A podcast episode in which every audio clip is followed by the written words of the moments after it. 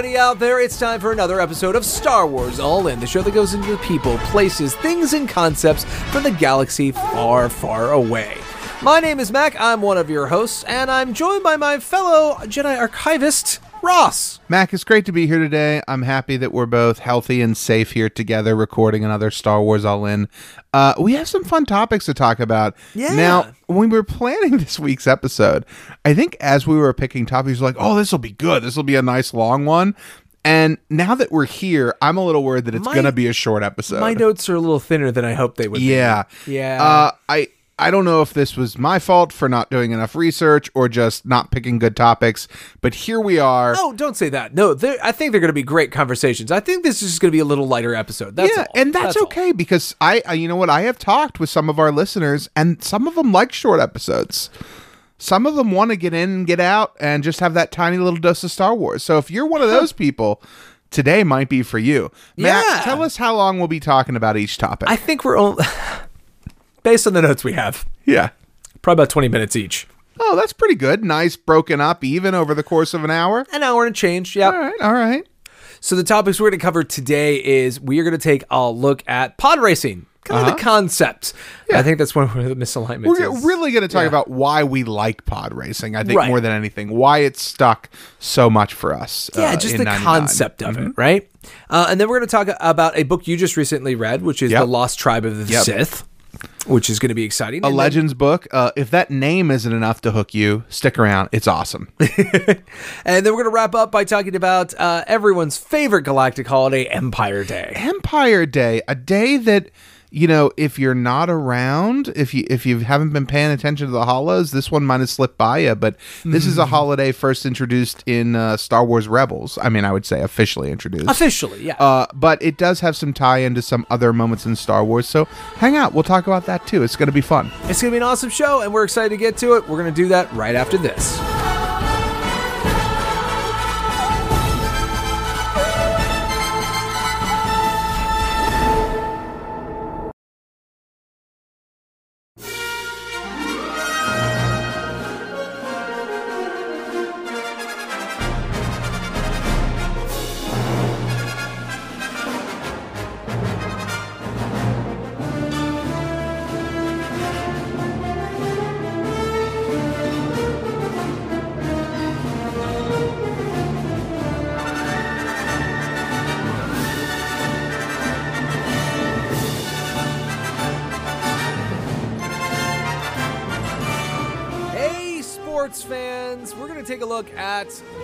Popular on screen anyway sport in the Star Wars galaxy. I'm talking about pod racing. Pod racing? The NASCAR of the Star Wars galaxy? Wow, I guess it kind of is the NASCAR of... I was more thinking Formula One, but it's definitely a lot more rural, isn't it? I think so. I mean, they have it on Malastare. It's very dangerous. It is very... That's what I hear about it. That's pretty much all I know. So today we're talking about pod racing, introduced in Star Wars Episode 1, The Phantom Menace. Yeah. You may remember because pod racing, at least for me and my friends, was all the rage after seeing Episode 1. It basically went in order of hierarchy of coolness. Darth Maul. Yeah, okay. Then pod racing. Okay. And that was about it. Those were the talking points. And you're like, other things. For Ross, the N1 Starfighter. Yes, there were other things I loved, but those were the talking points. Those were these schoolyard discussions about how cool was that pod race. And so today we're going to talk about pod racing from a big picture standpoint. Yeah. So we're going to talk about what it is, where we've seen it in the Star Wars universe. And, well, that's about it, right? Kick around what it's done for Star Wars. Because I think you're right. I think coming out of 99, and I think even the most jaded Episode 1 hater will still say the pod race scene was pretty cool. Right? Because it's a wonderful, beautiful little action beat in that movie, and it is exciting and interesting and dangerous and everything that I don't find actual automobile racing to be. So let's talk about what the idea of pod racing is. It is a lap structure, so it's a course that is predetermined. It's not like it's just like a straightaway, or, you know, it's not a drag race. It is a tracked race that has multiple laps. And it's not ovals or anything. It's a little more Grand Prix in the sense of it's winding through natural environments or city streets or whatever. Yeah, exactly. It's built into whatever atmosphere you're in. So whatever planet you're on, whatever the topography is of that planet, that's going to be part of your track most likely. And we see that in the one time we see pod racing on film, which is in Mos Espa. Right? Well, the Boonta Eve Classic is what it's called in the film. Well, the Boonta Eve Classic is the name of the race. It's the Mos Espa pod race circuit. Right. Mos Espa is the town that it's closest to, basically. Correct. It's on the outskirts of. So when we see pod racing, Mac, for the first time, your initial thoughts on it are basically like, oh, I love this, right? Oh, yeah. I mean, that was mine. I mean, how could it be any better? We have basically this great moment that is ships that we grow to love in Star Wars, but they're not shooting at each other. They're just giant engines pulling people around. Well, I think the biggest thing about I remember in 99 going pod racing was really cool was we had never seen anything like Star Wars in Star Wars like that. This is totally a civilian thing. This isn't about wars and fighting and stuff.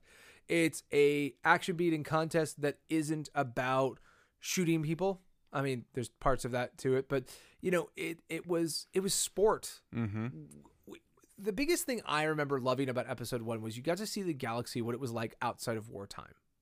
You got to see cities that were just being cities, like Theed and, to a lesser degree, Tatooine, and my favorite character of all time, Coruscant. Like, you got to see the world, what it was like when it wasn't at war. And that was so interesting. And to be honest, it's the only time we really get that. By the time you get to the end of episode 2, we're back onto the war. That's very true. And it was cool to see, like, you have all these people coming out with flags, burying the flags of the various racers. And but I love the fact that we are getting that Hollywood, that Days of Thunder, that Bloodsport kind of like, look at all these super interesting, wild, totally disparate and different racers that are on here and all the crazy designs of their pod racers. Yeah. Well, I agree. I mean, everything about the variety of it, I think, is what made me so interested in it. You know, the pods are all different colors and different shapes. There's not one go-to.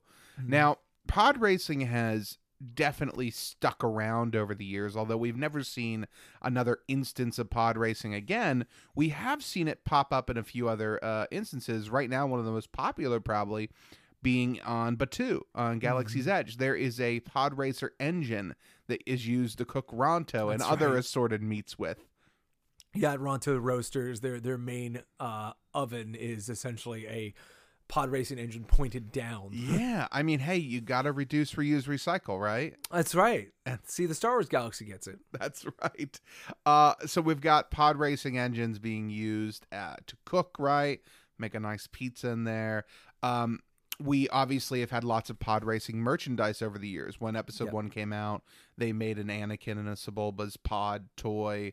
They made Action Fleet of both of them. And more recently, we've gotten the 20th anniversary pod racer, Anakin's pod racer. Anakin's pod. You know, I should pick that up because I had the OG, like the original run of Star Wars. One of the bigger kits was the Mos Espa race. And it came with Sebulba's split axe. It came with Anakin's pod and Gascano's pod. And then it came with like a little pit set up with pet droids and an observation kind of deck for the other characters. And what an awesome set that was. It was and very big. Though, of course, when you look at it, it's kind of clunky because like you had these big sand blocks that were connecting all the three parts of the pod together. Well, maybe we should describe that. Okay, so George Lucas said, well, what I want is I want Ben-Hur, but in space. Because it's a chariot race. That's what it really is. Yeah. Except instead of horses and a small one-man chariot, it is these exotic repulsor craft being drug along by these just massive engines. Yeah. And those engines are bind together, which establishes in Star Wars that plasma energy is purple because the binder clips are these, you know, plasma binders that hold them together. And they also make your appendages numb if you stick it in there. Exactly, which is why you shouldn't do that. Yeah, definitely not. Set your tongue. Don't stick your tongue in there. And we also have that they have power cables that go back. So those are sort of the reins that the chariots are holding on to. And then these chariots are just these small little, like, I don't know what you call them, like gondolas, I guess, that the racers are sitting in that are connected to these. And our idea is that's the control systems for those engines and to coordinate all of them. You know, pods, from the little bit that we've seen, famously unreliable. Very. Right? We have a couple people not even make it off the starting line in this one pod race we see. So it's a very dangerous sport. Let's see, is that Ben? Is that Ben Quadroneros? No, it's, is it? Well, oh boy, off the top of my head, since we weren't going into, I didn't look up specifically. I think it is because he has a quad. Yeah. He doesn't have four, he has four engines rather than two. Yeah, and they go flying apart. Right. Right. And then there's the other pod racer who's Pitroid. Gets sucked up. Through. Yeah. He's not having a great day either. And then, of course, Anakin, we know he doesn't have the best start either. No. So, you know, pods, 3 out of 15 racers, 16 racers. And again, that gets back to that fun of these vehicles are so crazy and wild and different, and they're not just a single type of vehicle. They all look the same. It's got like that demolition derby feel of like it's just, you know, put together. Big crowds coming in for the pod race. Oh my gosh, there is a crowd of tens of thousands of beings watching this race. Yeah, and of course Jabba himself is there to oversee it and make sure it's all done honorably, right? And that the best man or alien will win. Paying tons of attention to it. Yes, of course, of course. You know, when they made the pod racing scene in episode 1, they used little colored Q-tips in the stands. I think we've talked about this maybe before. Do you know that? It's when I was at Celebration, they had some of that stuff, and that was very fascinating. One of the things I also like is, I think we mentioned this before. I'm sure we mentioned this before, but it's also the place where Xizor is technically in canon. Because there's a little action Xizor somewhere in that crowd. Which is me stretching to make Xizor canon, but he's not. Hey, he's Prince Xizor from Shadows of the Empire. And I'll be on. Okay, let's put our chips on our cards on the table. Yeah. Here. So I know a lot about pod racing for probably the same reason you know a lot about pod racing. So that names like Ben Quadroneros and Mahonic and Dud Bolt, Mars Guo. Those all make sense to us for the same reason. We played a lot of the video games that came out of pod racing. Yes, pod racer didn't just inspire toys. It inspired 2 separate video games that we had. So there was in, I believe, 99. Yep. I think it was episode 1 Racer was the name of it. And it was a pod racing game that was from the Nintendo 64. Eventually and had an arcade cabinet. Well. And it had an arcade. Oh, yes, it had an arcade cabinet. Yes, because the pod racing arcade cabinet had literally the body of Anakin's pod that you could sit in and control. And boy, was that a lot of fun. So after that, there was Racer Revenge, which was a next gen on PlayStation 2. And I think it came out probably on other consoles. I just know that's what I had it for. I don't know if it did. I think it was just for PlayStation. Well, then I guess I lucked out on that one. Because I think when I had to go buy it to own a copy of it, I got it when I got my PS2. Okay. Racer's Revenge, famously a lot of fun because you got to play episode 2 Anakin. There was a way to unlock Vader. It was just basically the original Racer, but kind of cranked up a notch. Yeah. Harder levels, better graphics, that kind of stuff. So both a ton of fun. And also, Racer Revenge was released digitally on the PlayStation 3 store. So if you're interested, you still get it. You can still play it and still get it. And the PC version, if you want, is on like Good Old Games and stuff like that. Oh, cool. And the cool thing about it was that I really remember was let's go through the iterations. So you've got the arcade game, and the cool thing about the arcade game is it reminds you of how it works in the movie because. In Anakin's pod, he grabs these 2 large levers on either side of him, and by pushing one forward or pulling one back, he can either hit the air brakes or accelerate. Yeah. And like a tank, he's using that to basically twist the vehicle. So if he wants to turn to the left, he's pulling his left hand back, and he's pushing his right hand forward, which twists the vehicle with the difference between the 2 engines around. And that's what you have to do in the arcade game, which is really hard. I mean, right? It's like it's not easy at all. Very much so. I definitely had a good bit of experience, but when it came to Star Wars arcade games, I did lean more towards the trilogy arcade cabinet over the pod racing cabinet. Sure. But the pod racing cabinet, boy, was a heck of a swing. It was a beautiful thing to look at too. Yeah, it was. It was just so impressive. Yeah, it was. And the N64 game was basically similar. It's basically the same game ported. Yeah. Except for you could use a normal control stick and just go left and right like a normal person. I still remember when I got my Episode 1 racer game and my racer. I also got the hint book with it as well. Oh, okay. That was a big day. I wish I still had those. I remember the biggest thing with me is I was on a family vacation, but I was kind of under the weather, so I was sort of stuck in a room. That is lame. I didn't have anything to do, so I played Episode 1 Racer because I can't remember why. I think they had an N64, so I just brought my cartridge.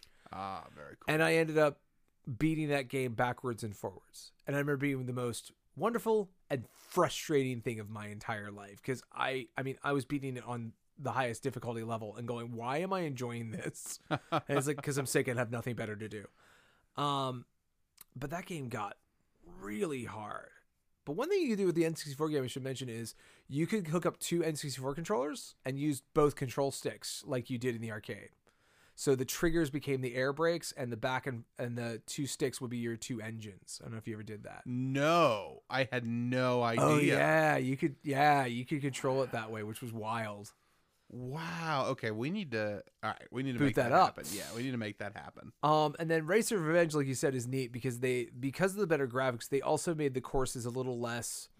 I would say the first Episode 1 Racer is very like F-Zero. They're coming at you so fast, you don't really get to interpret them. Yeah. There's not a whole lot of like some races like Boonta Eve have a lot of shortcuts and stuff, but for the most part, they're fairly simple. Whereas Racer's Revenge, I remember having a lot more things were happening on the track. Yeah, there were definitely like options on which way to go more and like, shortcuts you could kind of find and cheat your way into and unlockable characters and that kind of thing that made it just a little bit of a bigger game, but time trial options and stuff like that. Yeah, and so it just reminds you of like all the different characters. So all the characters that are in the starting grade of Mos Espa are known. They all have names. Their ships generally have names.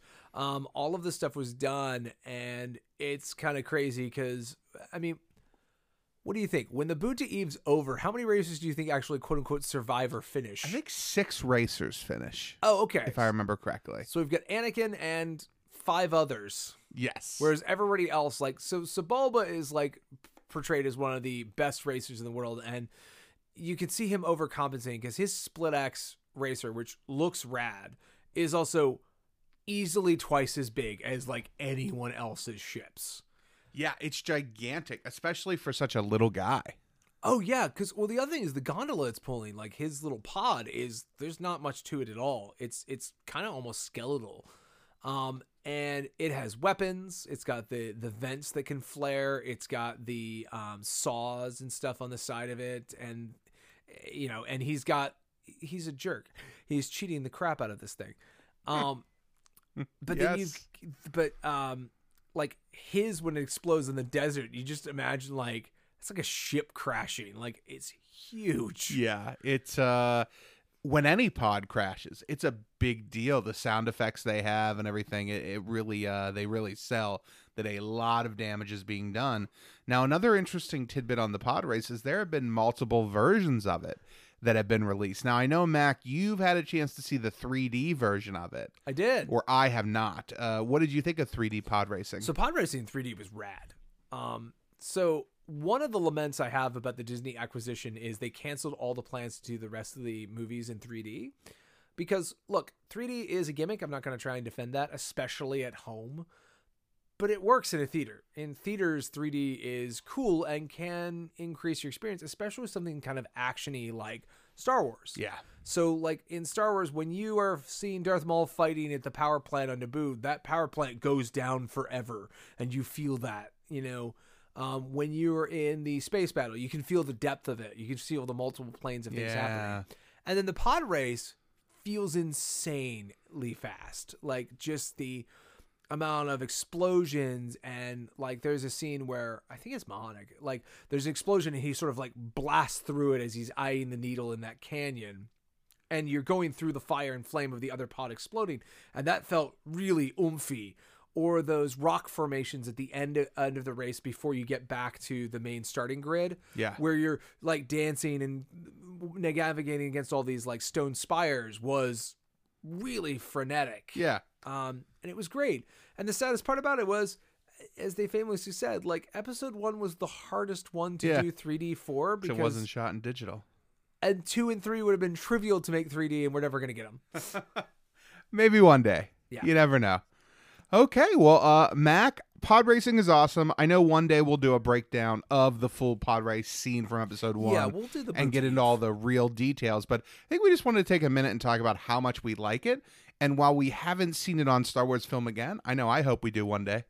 Yeah, me too. A pod racing Disney Plus series, maybe? Yeah, because right now, like you said, there's the mention in Star Wars Galaxy. I think Twilight Company mentions like a track, but like it's still in Star Wars. And even though it's illegal in the New Republic, you know, there's lots of places. Still there's lots of seedy underbellies. All right, let's go take a look at one of the darkest places in the galaxy next.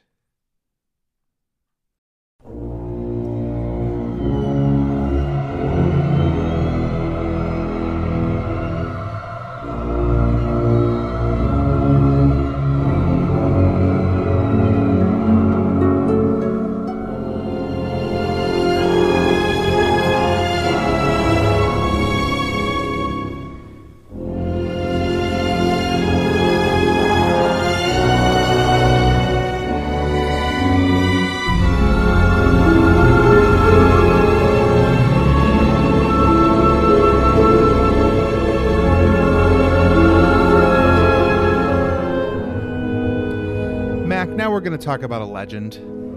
Okay. The legend of the Lost Tribe of the Sith. A little spooky, yeah. So the Lost Tribe of the Sith is a series of collected short stories, kind of wrapped up by a little novella. So we'll talk about that. But basically, this is a collection of stories published by John Jackson Miller into the Legends timeline of books. And one of the things that's most interesting about this grouping of stories is that it takes place over the course of a couple of thousand of years. Okay. So the very first short story takes place 5,000 years before episode 1, The Phantom Menace. 5,000? 5,000. So we're even before like the Knights of the Republic stuff. Yeah, we're jumping back pretty darn far. And so let's talk about the basis of the story. And then I want to talk a little bit about what I like so much about it and why I wanted to talk about it today. But let's start out by talking about how each one of these little stories. Now, the first story is called Precipice. And I just want to give you an idea here.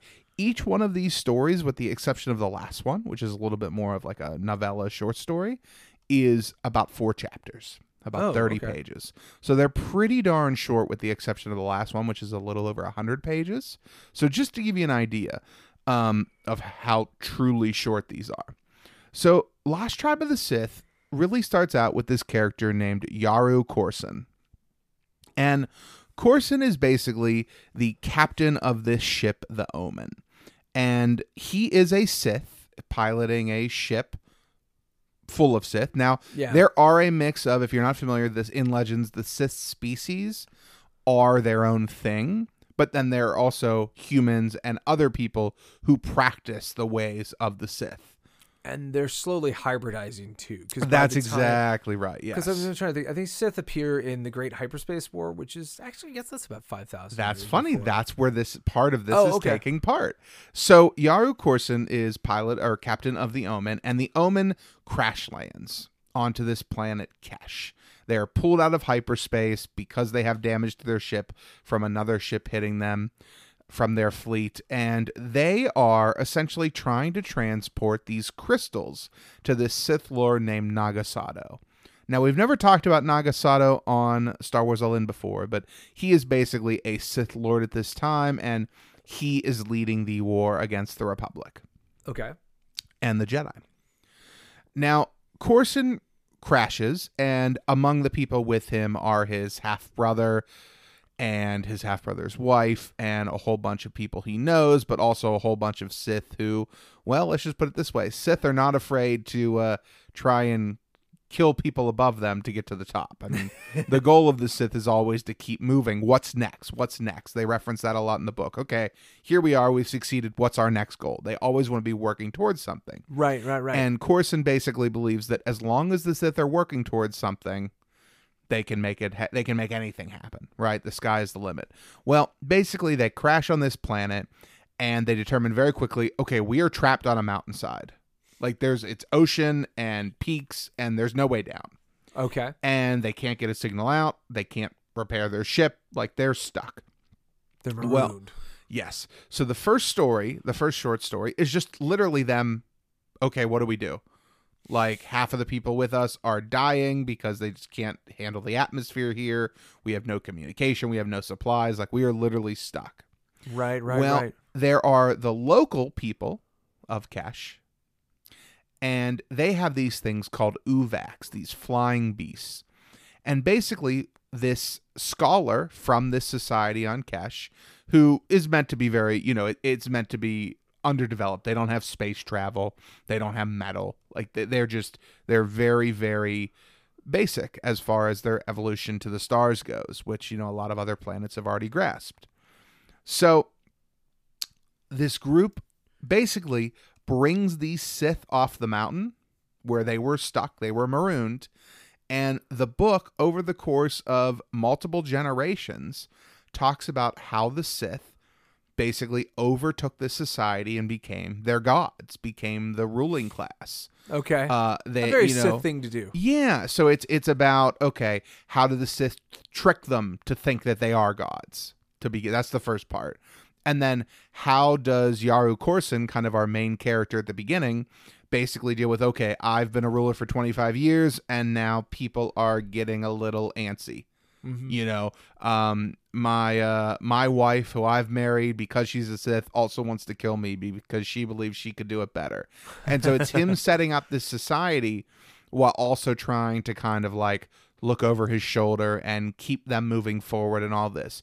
And so the entire story, even after this character dies, okay, keeps moving on through the generations. So it might be like, okay, it's 20 years later and we have the same characters, but then 100 years pass and now it's new characters.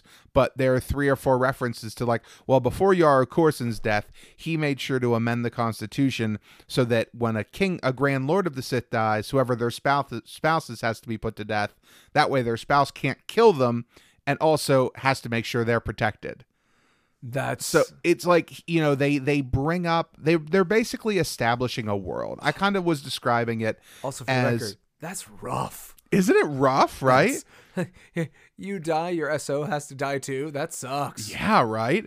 And well, there's a lot I like about it, but so basically it all takes place in these tiny little bursts of story. I like to think of it's like the chapter overview for a civilization.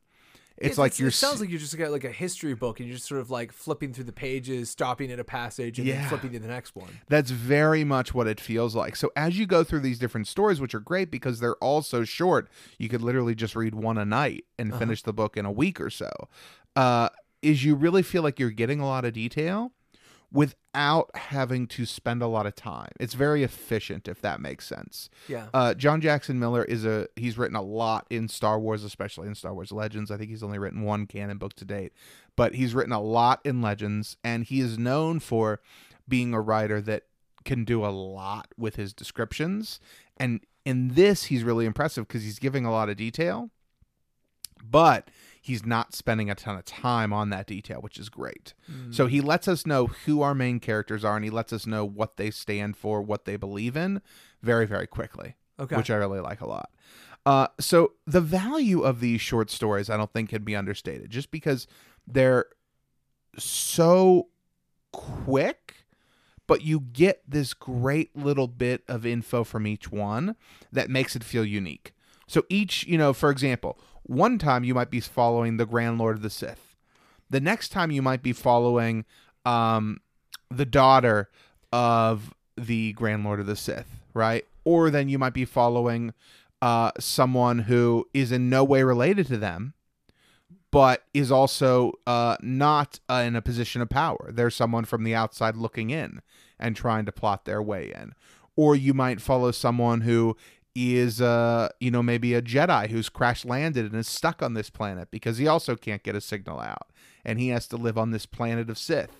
You know, so there are all these interesting quick little moments that you don't necessarily get in one full story, because a full story can only focus on so many characters and plot points, where this gives you the ability to really jump around. Well, it sounds like instead of going deep, it's trying to go wide. Very much so, yeah. As I said, it's incredibly efficient. There are also a ton of themes of history repeating itself for the Sith. And one thing that I found really interesting is basically all of the Sith who are successful, they find, basically realize that outwards violence and aggression is not a substitute for planning and for being smart and for playing the long game.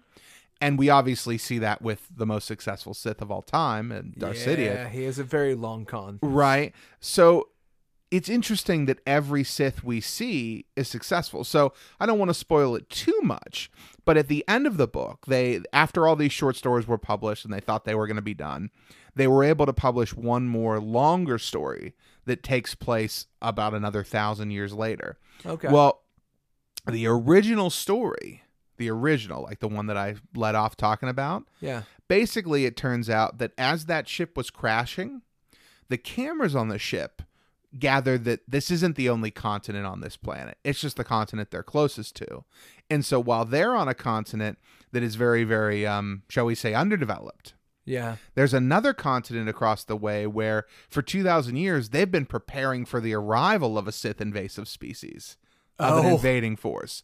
So the last story is basically a, hey, here's now there's this new area to conquer. Thank God someone in the past realized, like, when the Sith get bored, it's just going to be a bunch of infighting and them destroying themselves. So we're going to save this whole new continent for them to conquer when, you know, things are truly dire. And I found that really interesting. But basically then there's this other society who talks about, like, well, we've been preparing for 2,000 years. We have these weapons and we have all, even though we don't have technology, we found ways to, like, prepare, and we have all these way stations and all of these, like, lookout points, and, you know, we're ready to roll. Our whole society is like this peaceful society because we're built around this one goal of succeeding, of stopping this invasive force if it ever arrives. And so it's just this really interesting thing. And I don't want to give away too many details, but I guess this is a little bit of a spoiler. One of the things that comes around at the end of it is like, okay, so here you have one group of these people who were literally enslaved by the Sith, forcing them to think they're gods. And then you have this other group of people who were enslaved by the idea of the Sith, of we need to take our entire society and mold it around being ready for this invasive force, and not really understand. And so what's interesting is, like, the citizens who live among the Sith in the original part are these beautiful artists, and they create all these amazing things because realistically they're safe, they're protected, they're just not the dominant species. Free. Right. Yeah. Whereas then you have this other side where they are all this kind of they're great completely utopian free to do whatever society they want, but it's very much like their society built around war, and every person serves the war effort in some way, and everything's very practical. And it's just this really interesting juxtaposition. Yeah. I really, really enjoyed it. I love short story format. I think we've talked about that a lot before. I'm going through my Legends reread, and since I'm doing it in a chronological order, this just happened to be the book I was reading, and I really had a lot of fun with it. I really want to give a lot more detail, but at the same time, I really want people to go out and read it because it's so much fun. All I'll tell you is every story truly does feel like not necessarily a different genre, because a lot of it has that sort of Game of Thrones, like, politicizing of events and all that, but each story just takes off so quickly. Gotcha. It's like you feel like by the time you're like, oh my gosh, I know these characters, I know the plot, you're already halfway done, and it's been like 20 pages. Gotcha. So it's just the pace it moves it. It's so much fun for a book, especially a Legends book, because the downside to Legends books is you're reading things that may not apply to the greater story. The things I like about this story so much are that, A, it absolutely could still fit into the canon if it ever was decided to, because it's so very specifically so far before anything we know. Okay. And two, because it's short story based, they're almost easier to wrap your mind around. It's like, it's less of an investment. So if you don't like a story, you're right on to the next one, and it's totally okay. Yeah, just skip over it. People love the Sith. People love hearing about the Sith. All of these characters are interesting. It definitely paints a different picture than the Sith we see on film, because they're just people who believe in strength. Ultimately, that's what they are. The Sith are just a warrior race. They're the ultimate Darwinists. Yeah, they're just like, we're going to be stronger, and if I'm stronger and I'm better than you, then I deserve to be above you in whatever position of power I can hold over you, whether that's an entire civilization or that's individuals within the Sith ranks. It's funny because after you get like through the first millennium, it's like, now here are these different cults of Siths who have broken off, and one likes to follow the teachers of, you know, who they believe our ancestors were. One likes to reach towards the stars and be thinking about outward expansion, and, you know, so they each have their own little different things that come off of every story. And so while they are individual stories, they are all connected. It is definitely worth reading all of them. And I highly recommend it. It's a generally easy book to find. It got a Legends printing. I highly, highly recommend it. Sounds awesome, man. That sounds great. Yeah. And there are lots of other fun little details in there, too. I'd love to do a full breakdown for you, but I really just recommend going out and reading it. Lost Tribe of the Sith, John Jackson Miller. It is a Legends novel. But it sounds like it's a nice little encapsulated thing, and it's so far in the past. It doesn't sound like it really, again, like a lot of Knights of the Old Republic stuff. It's not that it is in canon, but you don't have to know anything about canon to follow this story. No, not at all. You don't have to know anything about anything to follow it, which is great. Its own little pocket. Yeah, and the only thing knowing other Star Wars stuff will do for you is when you hear names like Naga Sadow, you'll be like, oh, I've heard that before in another instance. That's about it. Okay, so that's the things I would get out of it, is what you're telling me. Gotcha. So I highly recommend it, Mac. I think you should read it. I think it's a ton of fun. I think it's one of the best Legends stories I've read in a while. Mm-hmm. And if you've been staying away from Legends content, but you're all caught up on canon content, this is one I highly recommend. Sounds great. Well, I tell you what, let us go talk about perhaps maybe the greatest triumph of all the Sith in our next topic. Ooh.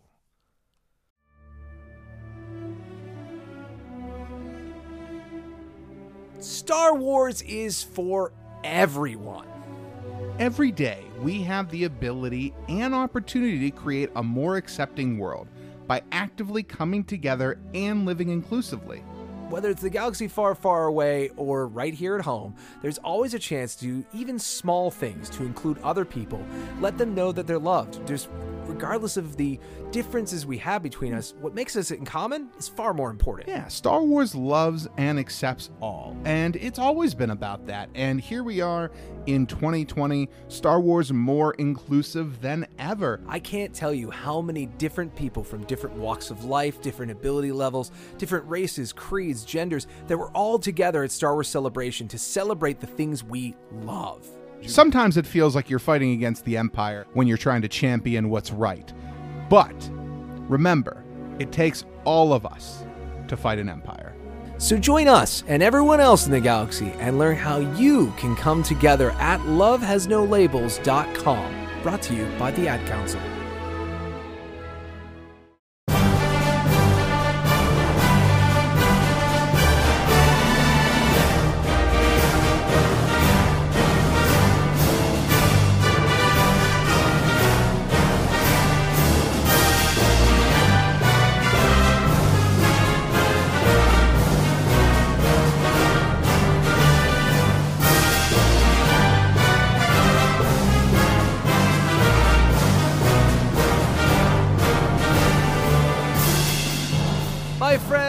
Gathered today to celebrate the greatest achievement of the galactic species.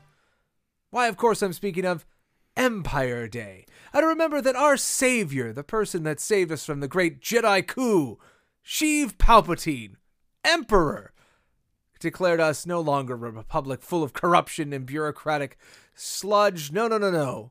We will stand together, united as one great galactic empire. And we do need a way every anniversary to celebrate that. I know. We should crush people we don't like and dissidents. Let's kill dissidents on that day. Let's give everybody the day off just so they have to come watch our parade. Yeah. And we'll show new military technologies. And it'll be real boring. You ever seen May Day parades? It'll be like that, except even worse.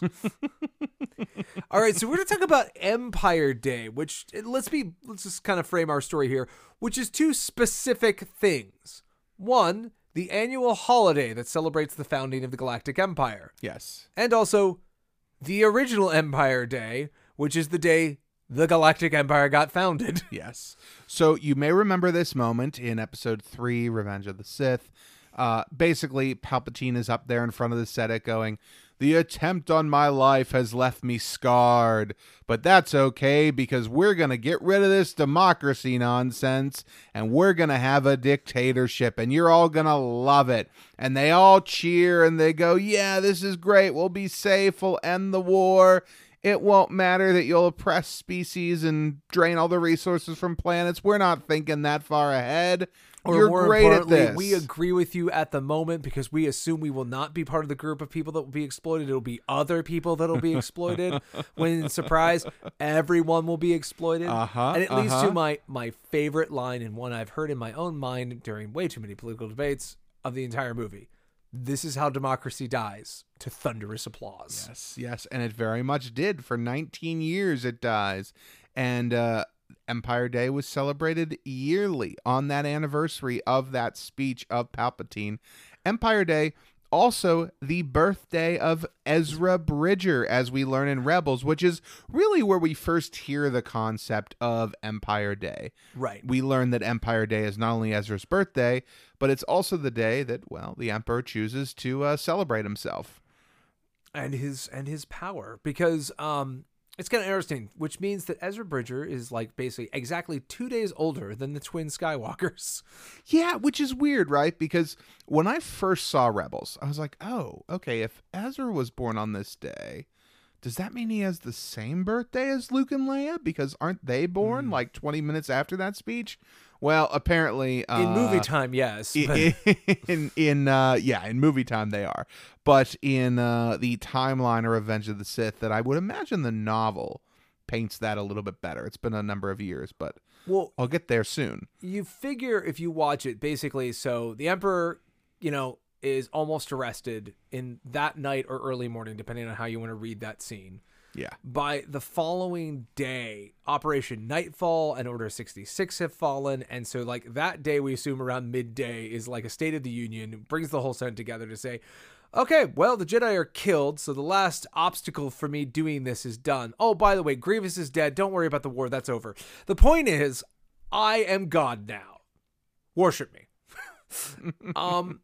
And by the end of that day, Yoda is fighting him in the Senate.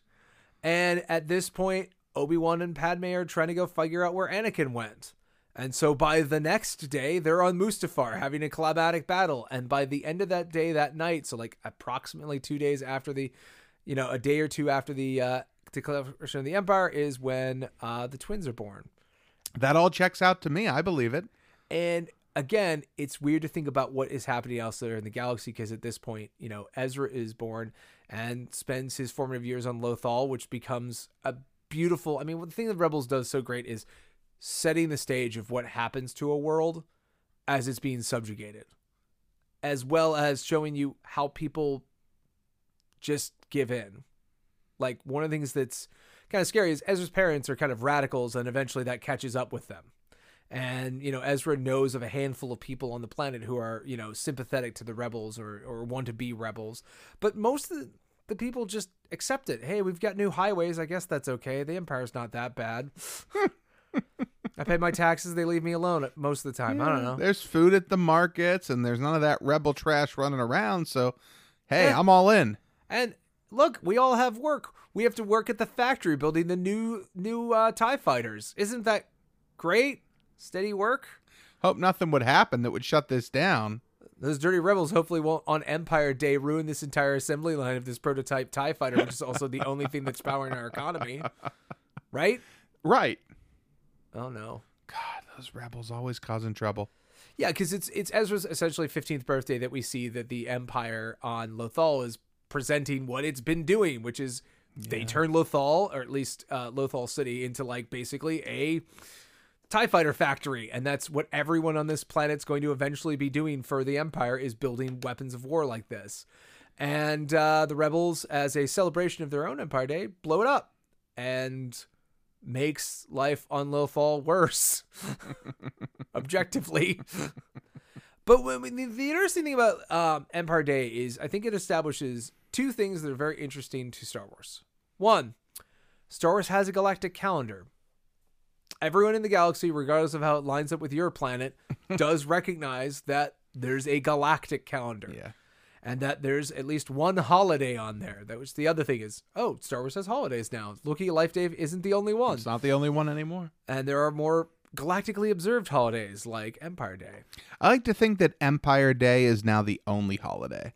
Like, once Empire Day started, there was no reason for any other holiday. No, especially not frivolous religious ones. Like Wookiee Life Day. What's exactly. That? Exactly. No. Stop pandering. That sounds like you're worshiping something other than the great empire that provides the bread on your table. How could you? I don't think that makes sense. Now, I do want to mention in, I believe it's the first Thrawn book, there's a mention of Ascension Week, which is like celebration that's like goes over the course of multiple days, and it leads up to Empire Day on Coruscant. It's basically like a, hey, we're going to celebrate this entire week, our grand empire, and we're going to have festivities all week long. So it's like a big festival.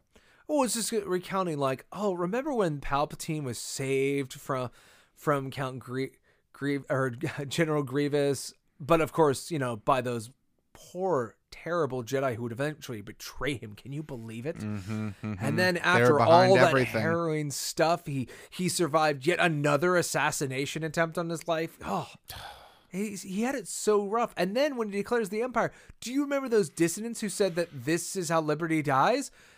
Man, once we eliminated all of them, though, things were great. Things really turned around here.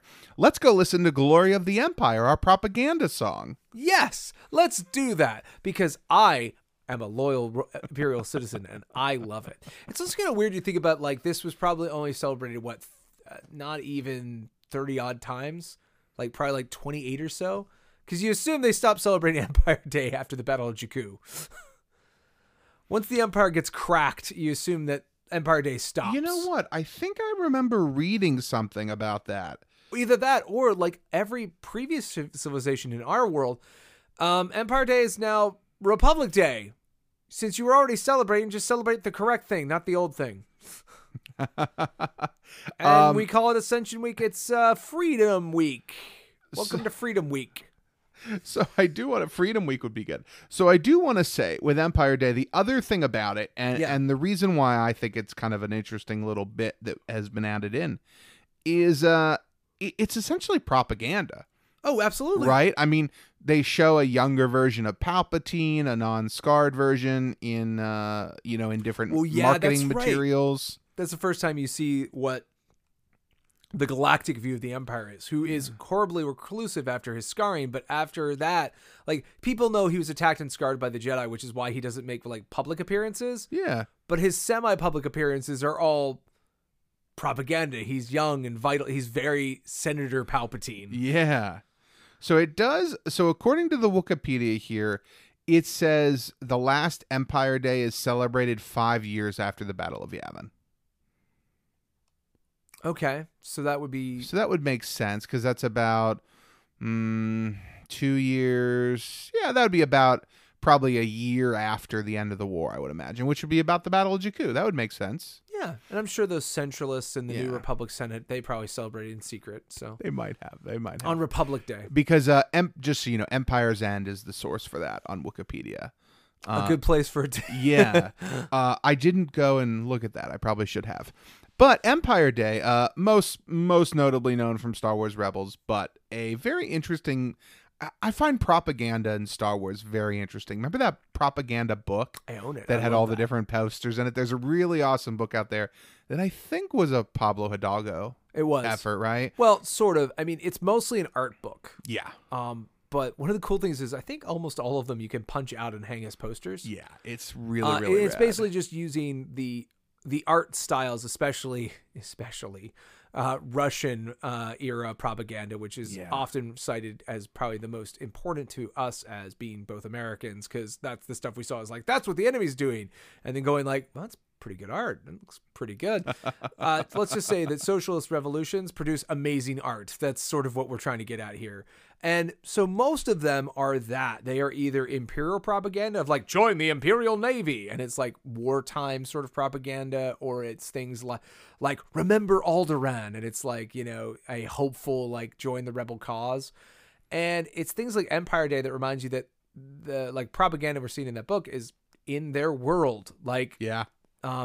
I love in Solo when you walk up to the Imperial recruiting station on Corellia and the Imperial March is playing and you have this little pocket of a Death Star just magically inside this you know, spaceport. It just shows that the Empire is this utter machine. And Empire Day, I think, like I said, makes it feel even more real because especially we don't only get to see propaganda, but we as viewers of Star Wars know exactly what happened on the first Empire Day, and to the galaxy at large, it's a completely different story. Yes. And that's just really, that's what makes Star Wars feel like a deep and real place. It does. And I think that if you haven't seen Rebels, it's worth checking out. Absolutely. I think that's a season 1 episode anyway. Yeah, so. It's early on. I want to end on that because I think, hey, if you haven't watched Rebels, this is one of the great things it provides. We haven't done a ton of Rebels topics, but this is one of them. All available D+. Go check it out. That's right. You can watch it all on demand while you were in quarantine.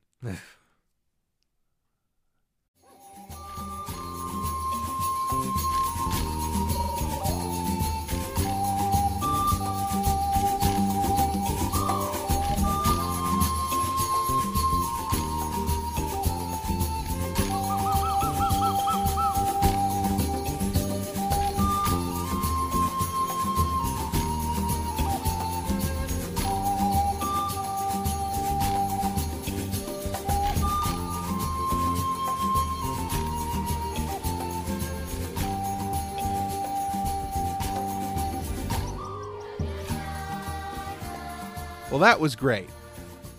Oh, you're starting? This is weird. Another was great. Episode of Star Wars comes to an end. Yeah.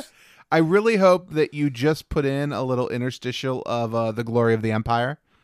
I don't know if you'll be able to find an audio recording of that, but I hope you did. I'll probably do that, but I'll probably do it at the front end. Oh, okay. So people will have heard Glory of the Empire if available. Okay, so if you heard Glory of the Empire, I hope you liked it. If you didn't hear Glory of the Empire, that means Matt couldn't find a good copy. Go find it. Go search it. Go to the YouTube.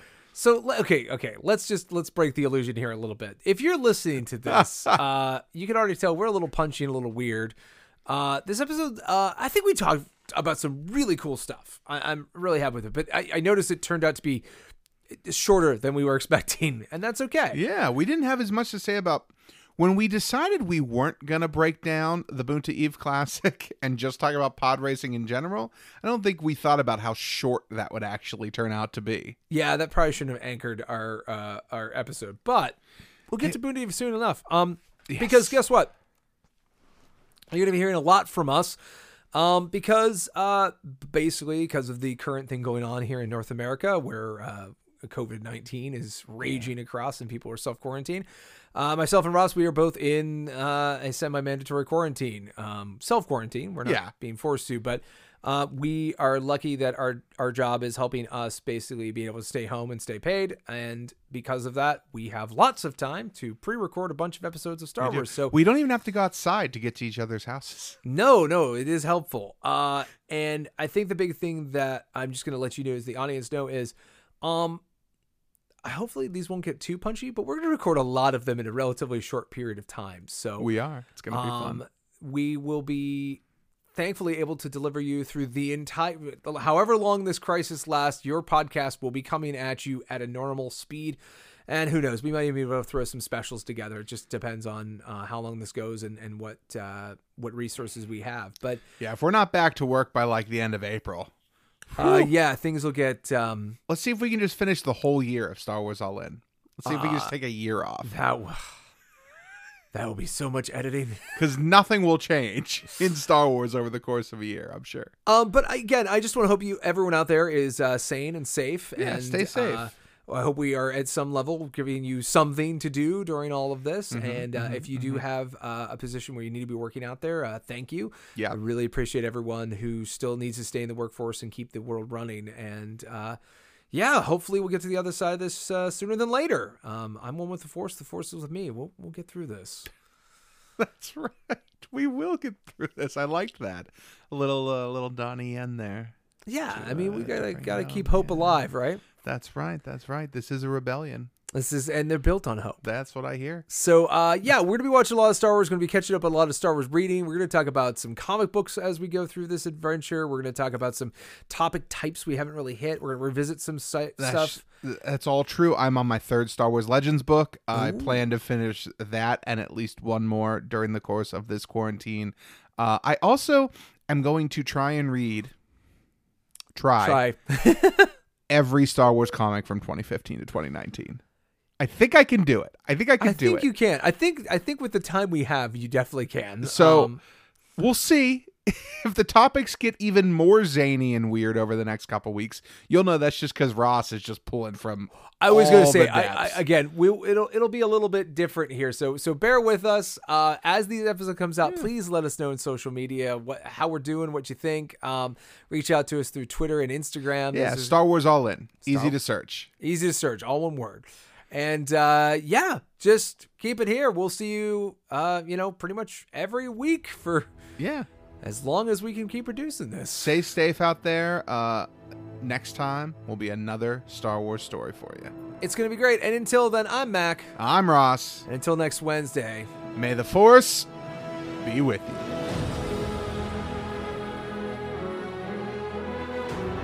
This production is not endorsed by any other property and is the sole responsibility of Mac Purvis III, Ross Grieco, and those involved in its production. It is meant for entertainment purposes only. Other than content provided by this production's providers, all music, music clips, sound bites, rights are reserved, and their respective owners have not endorsed any aspect of this show. Copyright 2020.